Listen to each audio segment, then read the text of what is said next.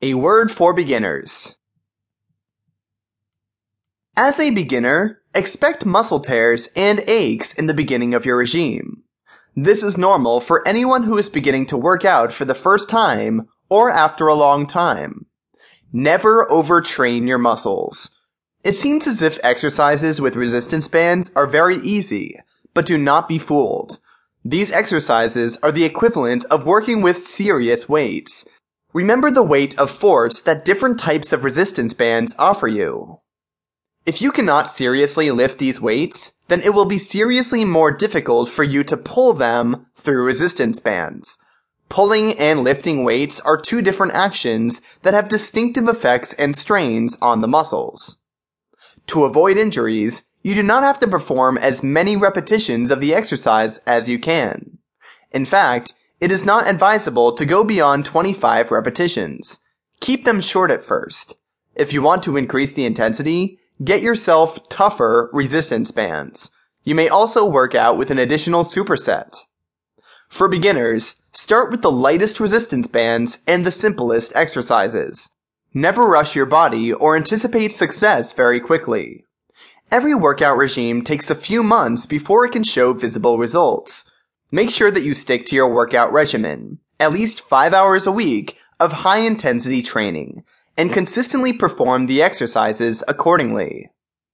Make sure that you perform warm up exercises and stretches. Drink water during your workouts. Correctly follow the instructions and ensure that you employ proper technique.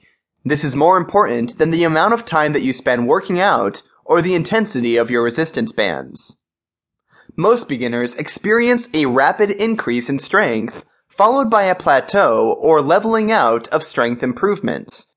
After that, gains in muscle strength and size are hard earned. When you start resistance training, most of your initial increase in strength is due to a phenomenon called neural adaptation. This means that the nerves servicing the muscles change their behavior. The nerves are thought to fire more frequently, prompting increased muscle contraction, and more motor units are recruited to perform the contraction. A motor unit is the nerve cell and its associated muscle fibers. This means you become stronger, but the muscles remain the same size. You've hit the plateau.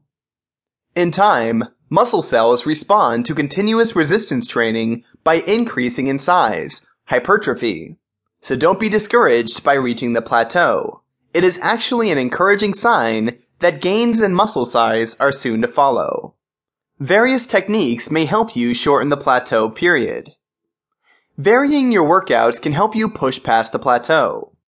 The theory of variation is that you can coax growth and strength from your muscles by surprising them with a range of different stresses. The muscles will respond in size and strength as they're forced to adapt. Be guided by your gym instructor or personal trainer, but suggestions include increase the number of repetitions, increase your workout by 10 or 15 minutes, increase the frequency of your workouts, keeping in mind that each muscle needs at least 48 hours of recovery time. Once you are more experienced, you may like to consider splitting body parts over the different days of the week.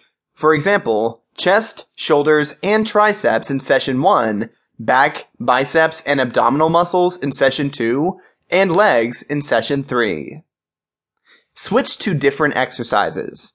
For example, focus on exercises that use multiple muscle groups and that are functional or specific in nature, meaning that they relate to activities of daily living or sport requirements.